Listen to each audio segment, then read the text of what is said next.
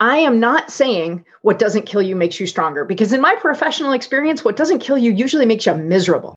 The good news about this is that we don't have to just wait for hard things to happen to us and the people that we love. We don't have to just wait for difficulty to come at our kids or come at us and then hope that it makes us stronger. That's a little like training for a marathon by losing your car in the parking lot and wandering around looking for it. It's not efficient and it's annoying as heck. The good news about resilience and mental health is that we can, it, we do get stronger when we go through difficulty almost always, even though it's awful. But we can build that resilience and mental health on purpose, just like we build our physical fitness on purpose through exercise.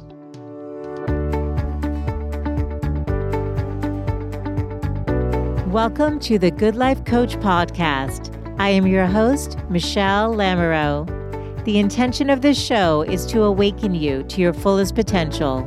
Join me each week for inspiring interviews to elevate an area of your life as well as interviews with women entrepreneurs who are creating success on their own terms. Each episode provides actionable tips to guide you to design a life you love. Hey there, it's Michelle Lamoureux, and welcome back to the Good Life Coach podcast. Happy you're tuning in today because you're going to be learning about how to cultivate resilience. According to today's guest, we've been told to avoid stress so much that experiencing stress feels like its own failure. On the show today is resilience expert Dr. Deborah Gilboa, also known as Dr. G, who worked with organizations and businesses to identify the mindset and strategies to transform stress into a tool that builds mental health. And I'm so excited that you're listening today so that you can hear the tips and strategies that she shares to develop resilience both in yourself and in your kids. Dr. G is a leading media personality seen regularly on Today, Good Morning America, and is a co host and the resilience expert for the doctors. And she's also delivered two TEDx talks. She's also featured frequently in the Washington Post, the New York Times, Forbes magazine, and other media outlets.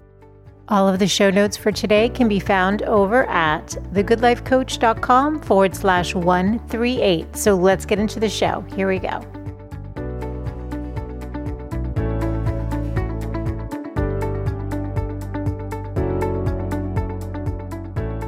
Welcome, Dr. G. So happy to have you on the show today. Thank you very much for having me, Michelle. Well, resilience is an important topic, one that we hear a lot about, but it's different to navigate, especially when it's for yourself, for your children. So, very grateful to have your expertise on the show today to dive into how we can build resilience for ourselves. I love defining terms so that we're all kind of talking from the same place. Would you define resilience in your words? Yeah, so I want to I want to ask people to sort of think for a minute while they're listening or watching to define it for themselves. And what I hear most from audiences, especially in the corporate world, is the ability to bounce back from difficulty. And I would argue that that is 100% true if you're a rubber band but people are impacted by every change that we navigate. Everything we experience you know good bad doesn't matter. We are fundamentally changed a little bit by everything. So for people the definition that i use that a lot of people use that i use for resilience is the ability to navigate change and come through it the kind of person you want to be or when i work with companies the kind of organization you want to be. So you know true to some sort of either personal mission or brand or integrity is another word that we sometimes use but resilience is the ability to navigate change not just difficulty that idea of bouncing back after difficulty that's i think a better definition of the word grit mm. so facing hmm. adversity but there's change that isn't negative that isn't a struggle or an obstacle and yet all change requires resilience even the good stuff even the stuff we pray for work towards want dream about all change requires resilience because all change causes stress. Oh, I love and I love the distinction between that and grit because I think a lot of these terms kind of get blended together. And it actually, I was going to ask you, maybe I'll ask you now, is where do you see confidence and resilience going together? Okay, so I'm going to try not to get too wonky in my answer, but yeah.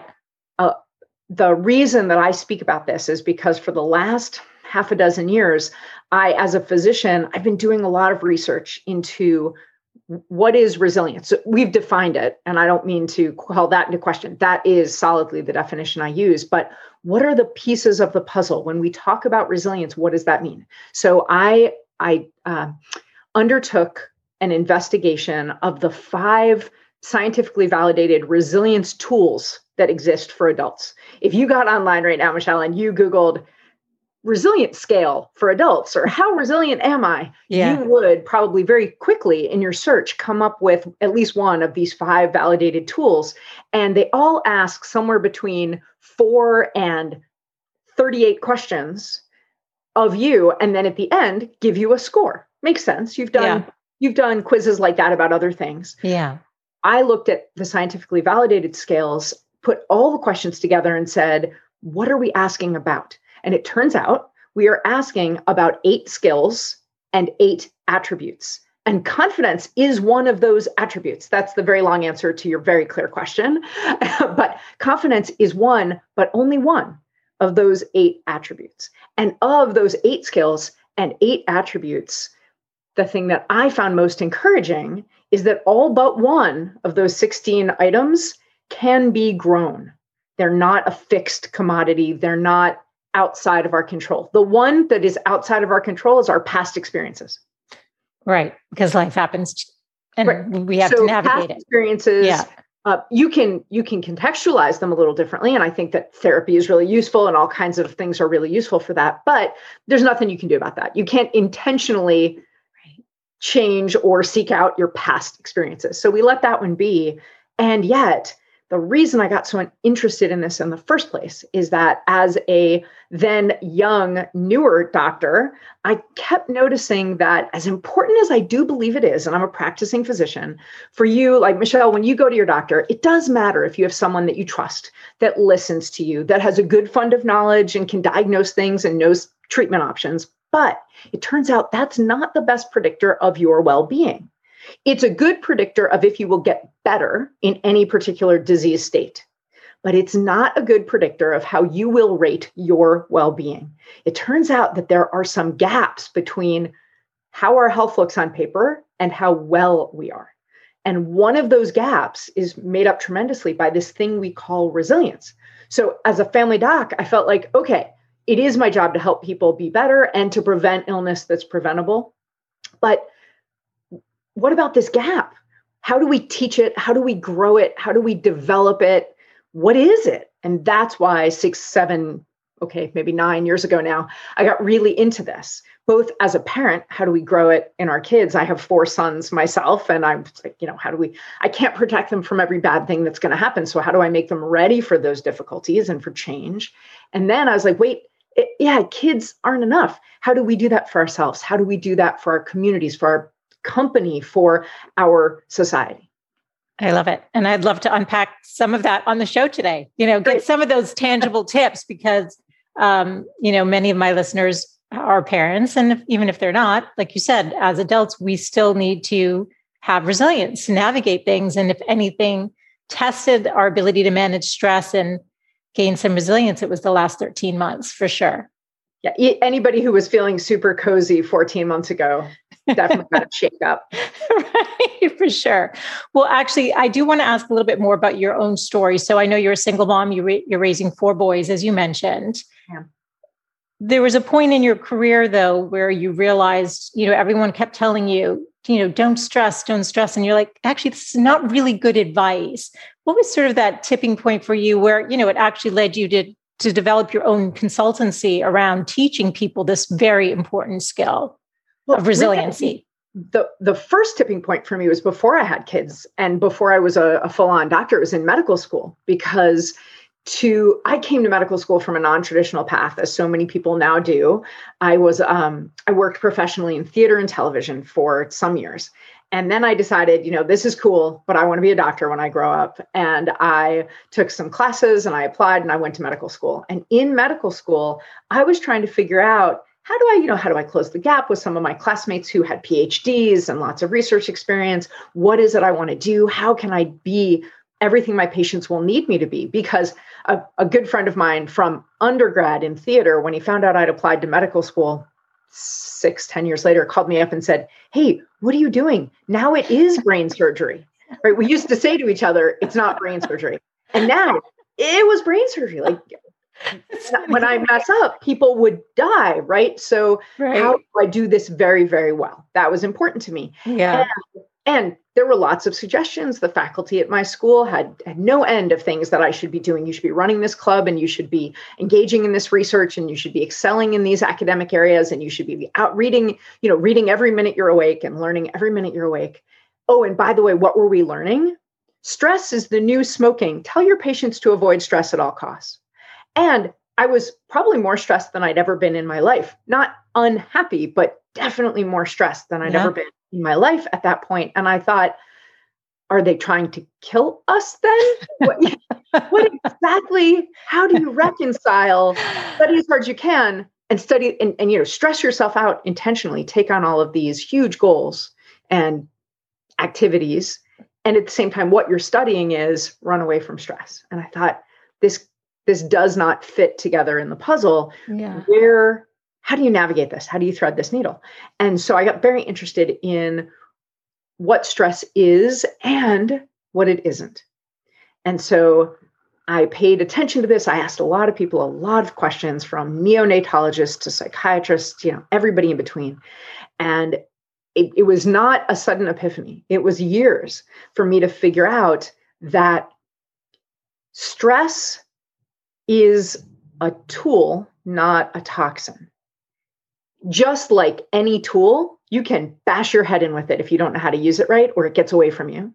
Yes. And actually, for me, I discovered that a better analogy for stress was exercise. And I have to be honest here and say, I, I don't love exercising. I like to have done it, but I don't like to do it. So it's like the dishes. I like it when they're done.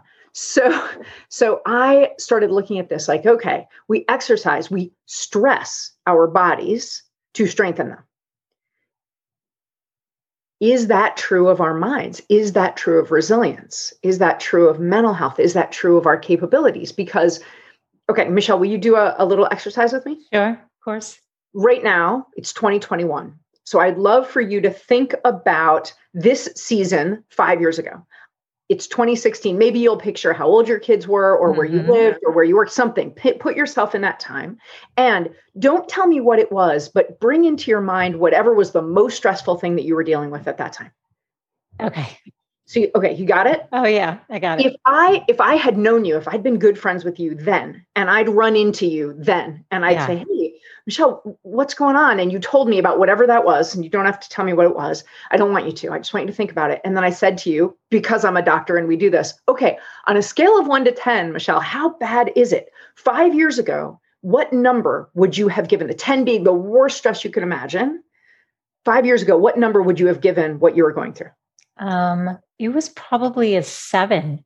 Okay, so, and I invite anyone who's listening or watching to do this exercise with us. Put yourselves back there five years ago, picture where you were living or where you were working or how old your family was or something that puts you in that time and think about what was the most stressful thing. And on a scale of one to 10, if you'd seen a good friend and they'd asked you whatever number you would have given them. So, Michelle, you just gave me a 7 mm-hmm. I want you to imagine, um, and you have to be a little flexible in your imagination because, of course, your life has changed. But if you had that stressor now in 2021, what number would you give it on a scale of one to 10?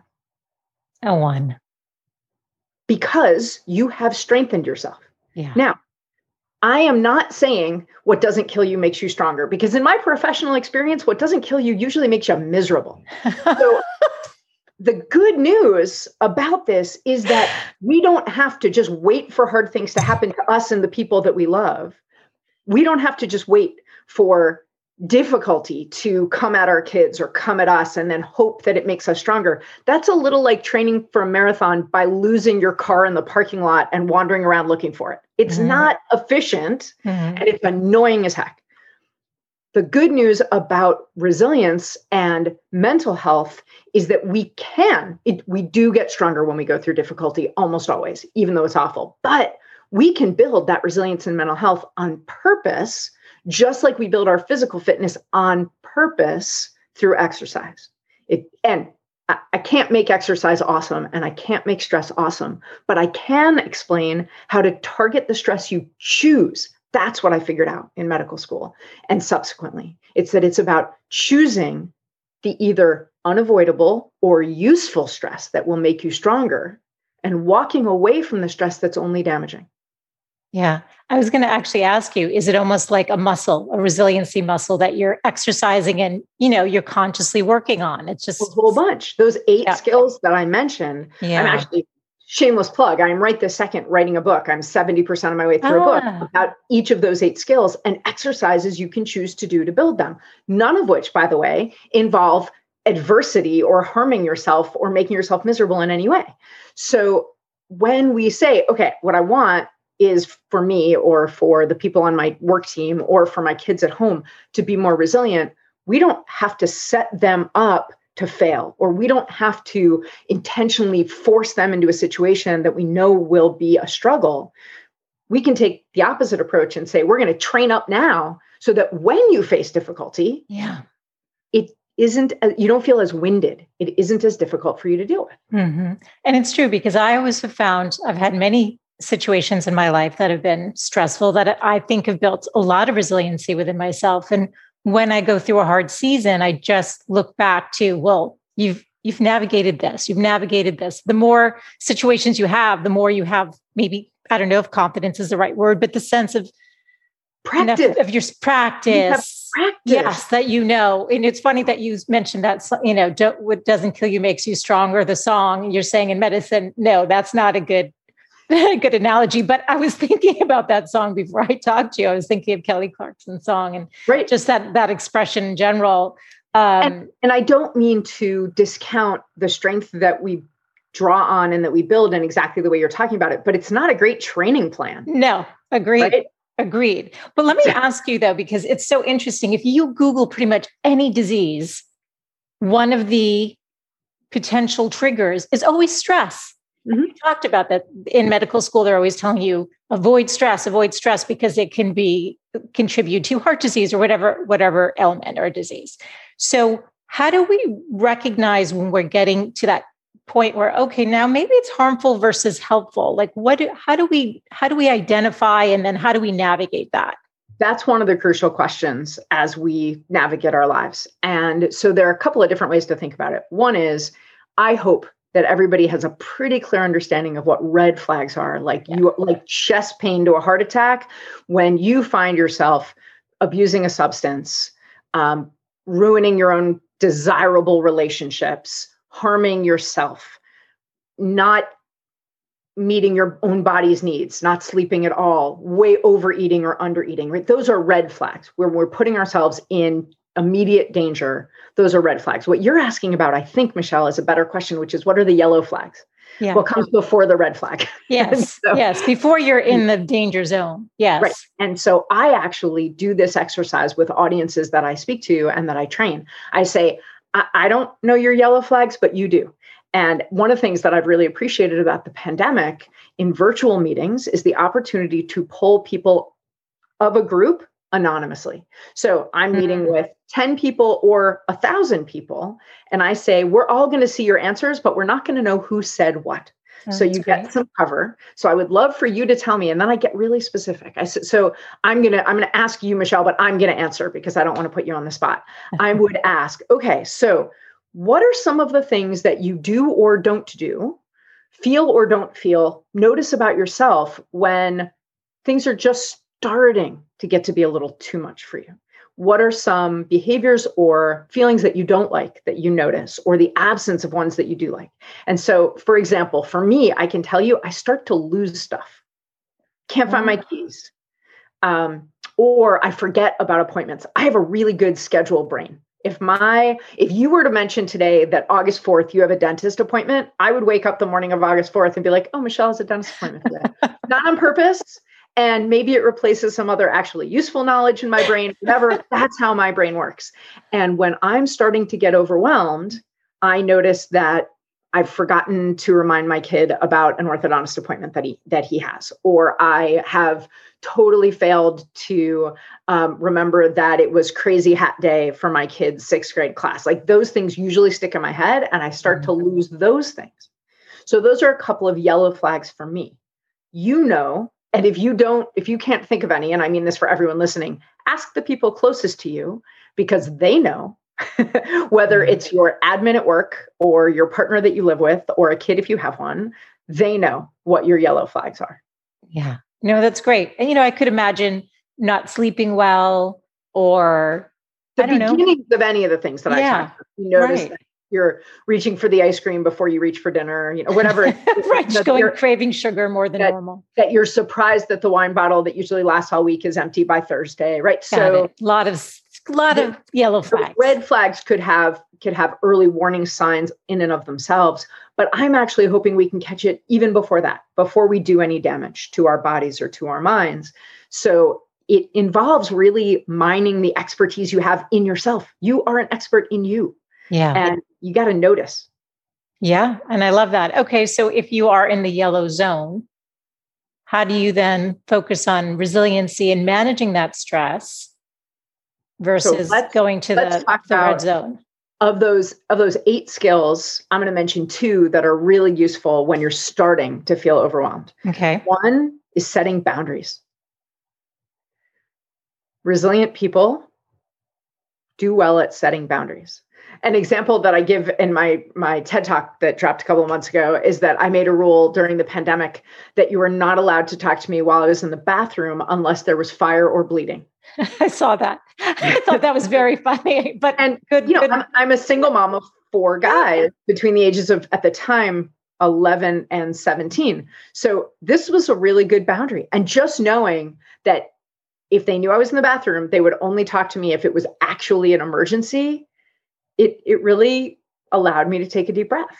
It's a really micro example. There are lots of ways that we can learn to set boundaries. One of the hard things for women in particular is that I say setting boundaries and you hear say no to people that need you.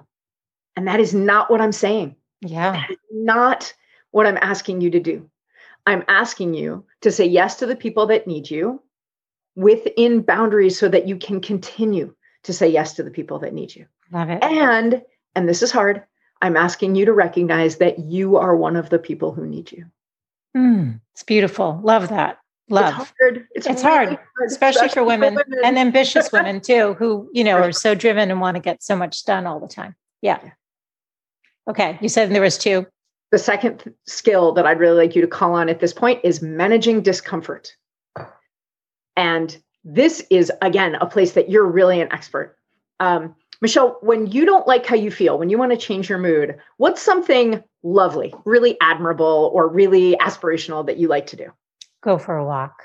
Great. That's such a good example because, first of all, me listening, I could do that. I am lucky enough to be able bodied and I could go for a walk. So I'm hearing that and I'm like, oh, also, it's good for you. Even if you weren't uncomfortable in some way and you went for a walk, it would be a healthy choice. Now, I will disclose that one of the things that I do when I don't like how I'm feeling that maybe isn't quite as admirable is I play a video game on my phone. It's not harmful, right? It's not right. shameful. We all have a range of things that we do. We have some that are really admirable, some that are pretty neutral, and some that are damaging. Yeah. When we are uncomfortable. So, one of the things that you can do in times of stress and in times of calm is work on your list and I have an activity that I that I do often. I'm going to do it actually with a, a group of 100 18 to 24 year olds next week that I'm doing a staff training at an overnight camp. Wow. And we're gonna I'm gonna have them each make a list that is only for them. They can throw it in the campfire that night.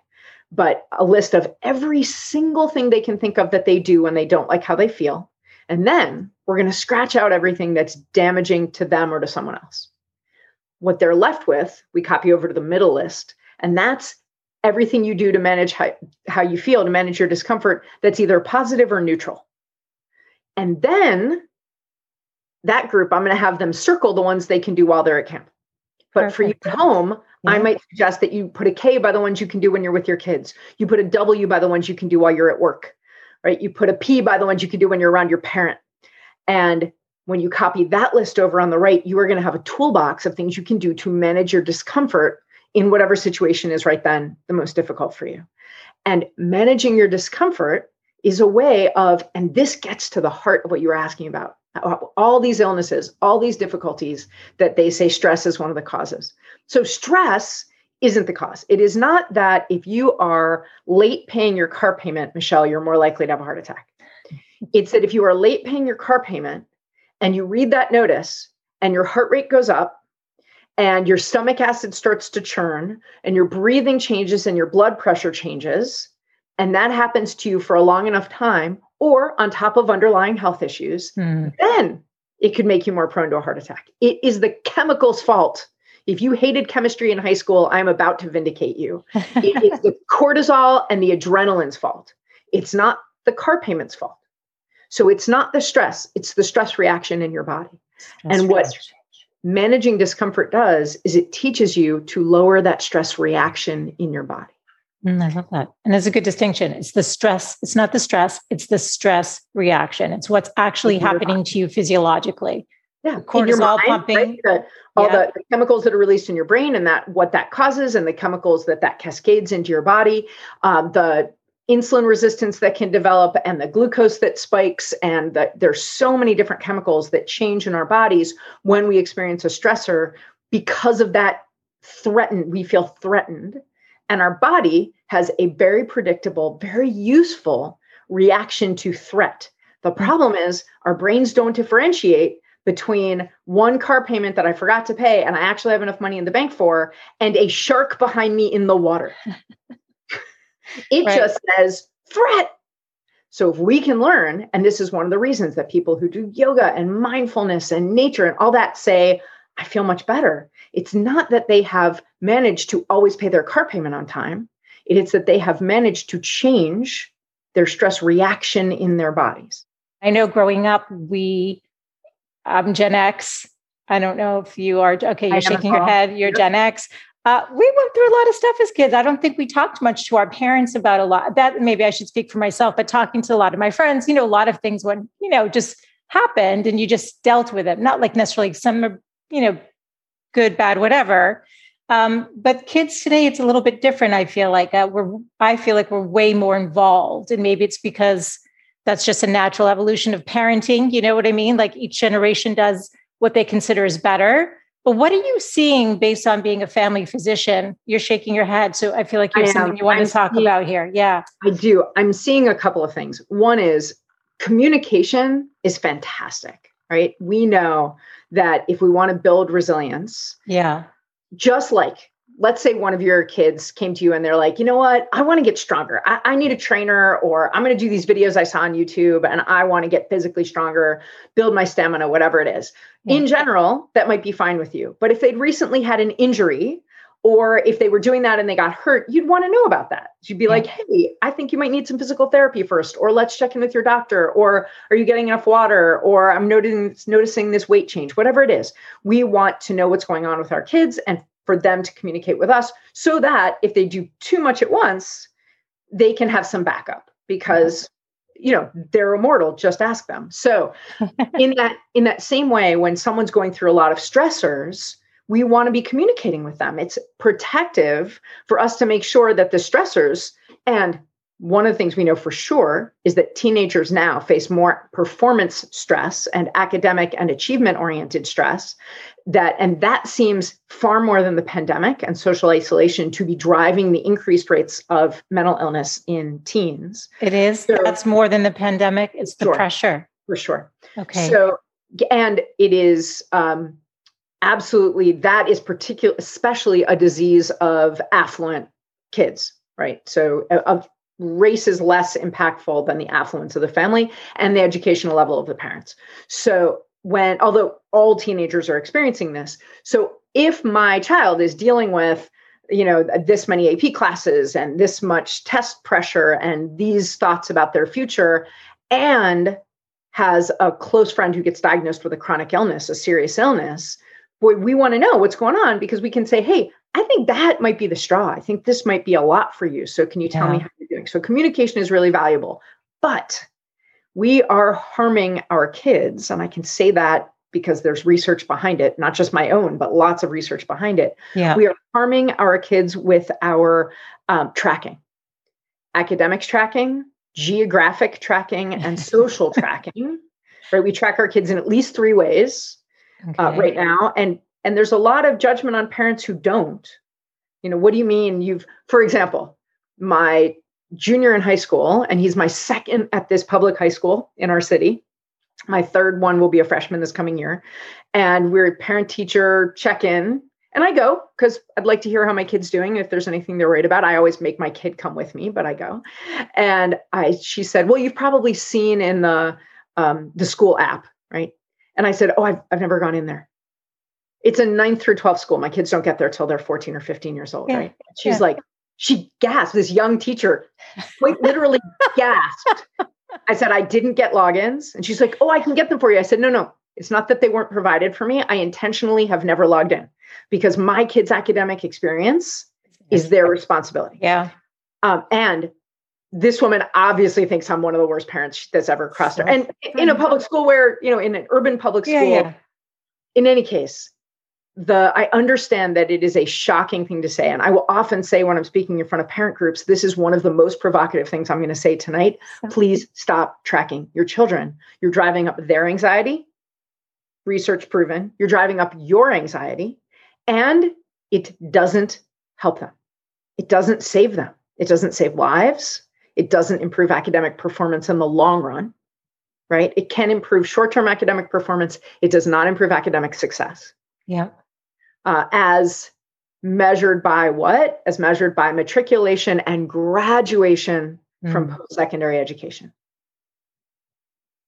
Okay. So, for those parents who do track or whatever, and some may not track in all three, but like you said, whatever might be a trigger point for them or whatever. Um, what it's if i'm understanding you it's really just having good communication with your kid and knowing that they're going to yeah. you know we want that to be two ways and i've had parents say well but i if i had great communication from my kid i wouldn't feel the need to track them here's what i have to say about that yeah. i think tracking is intermittently useful when they've just been grounded so I've tracked my son's location like this. I've said, hey, so you were just grounded for two weeks for going to a party that you were told you couldn't go to. Yeah. For the next two weeks, you may go back out into the world socially, but anytime I ask you to, you have to drop a pin on WhatsApp showing me where you are and take a picture of what you're looking at.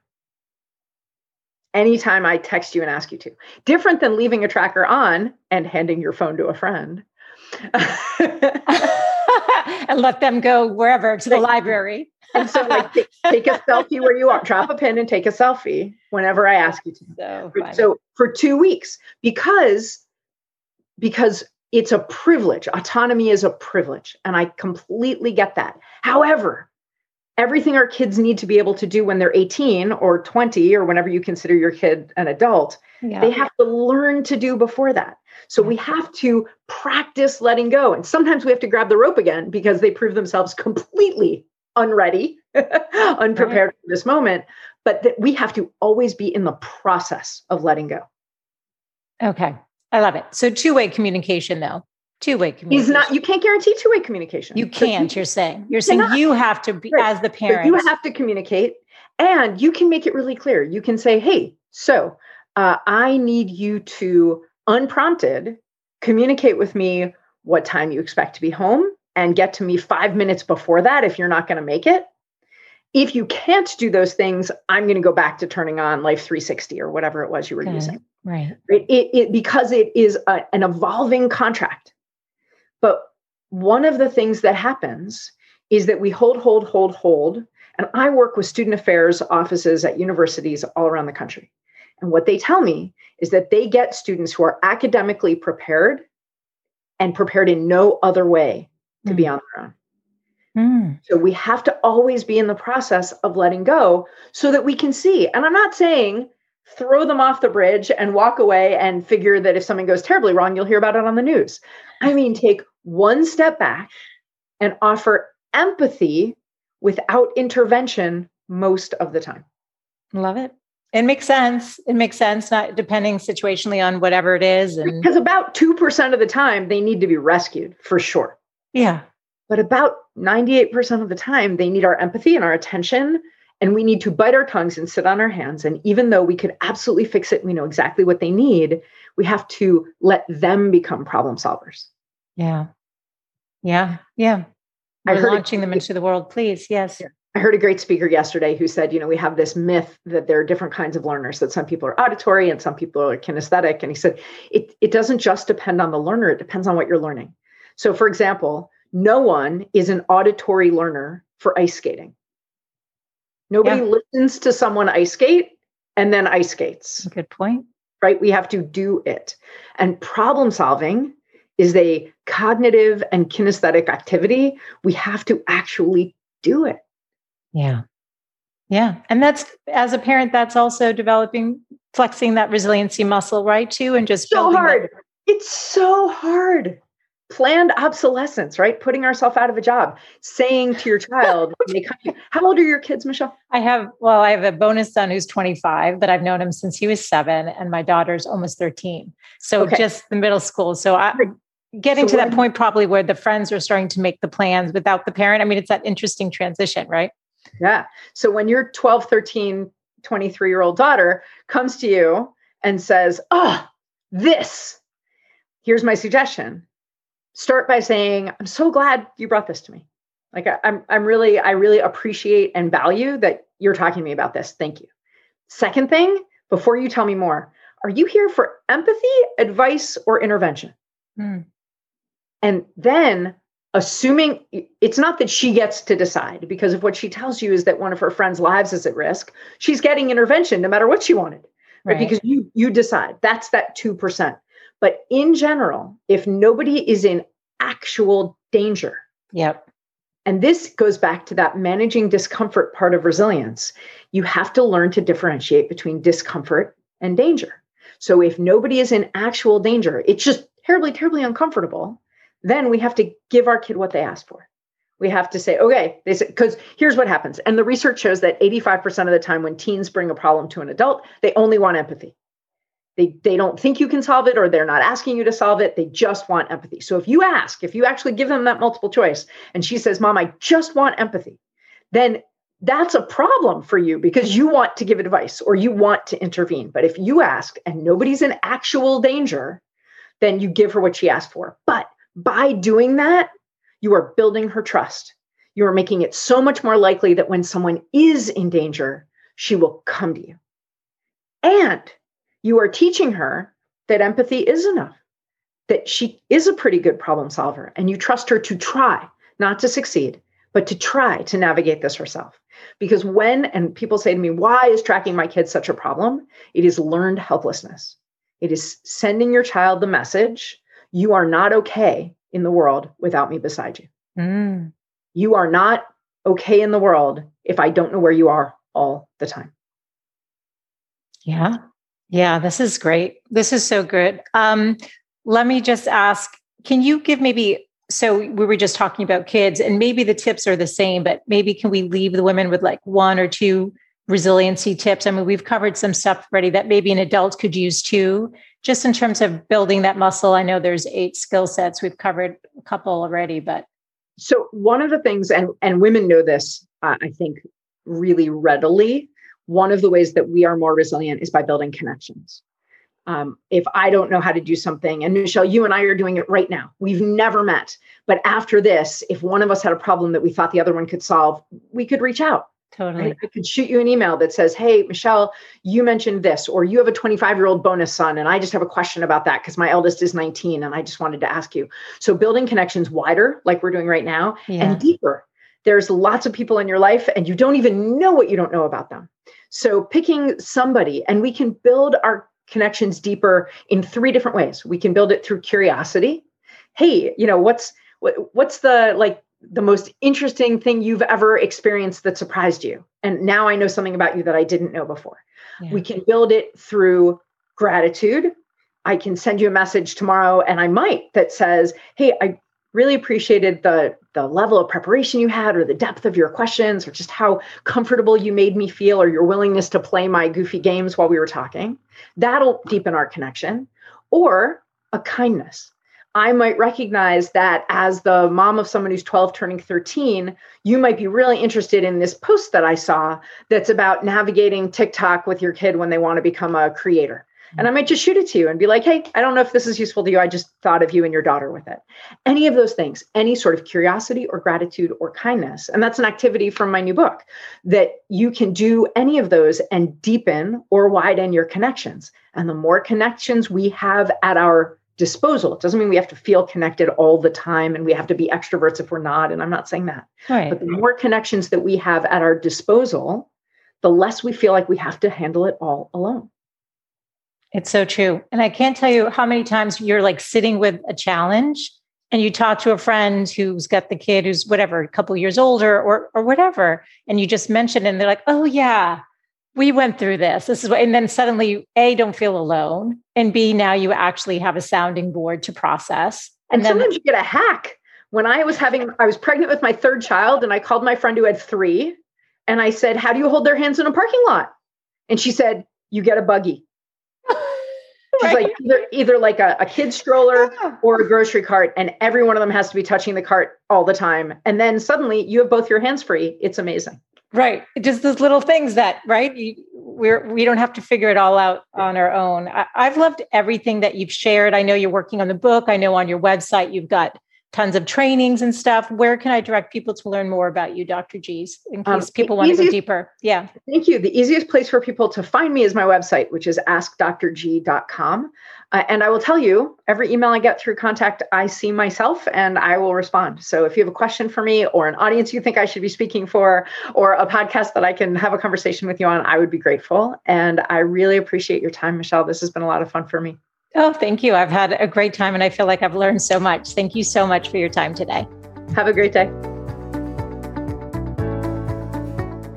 Thanks so much for tuning in today. I hope you gained some new information or inspiration for your life. That is that the essence of this show is to really wake up to what's possible for you, to reclaim your beautiful voice and to really learn to love and prioritize yourself. So if you gained any value from any of the conversations you've tuned into, make sure to subscribe on your favorite podcast player. You can do that right now on your phone. And please do consider leaving a rating and review if you have yet to do so on Apple Podcasts. It's actually how more women can find the show. And I really want to grow a community of women who are loving themselves and living full on. So thank you as always for tuning in. And I look forward to reconnecting with you next Wednesday. Bye for now.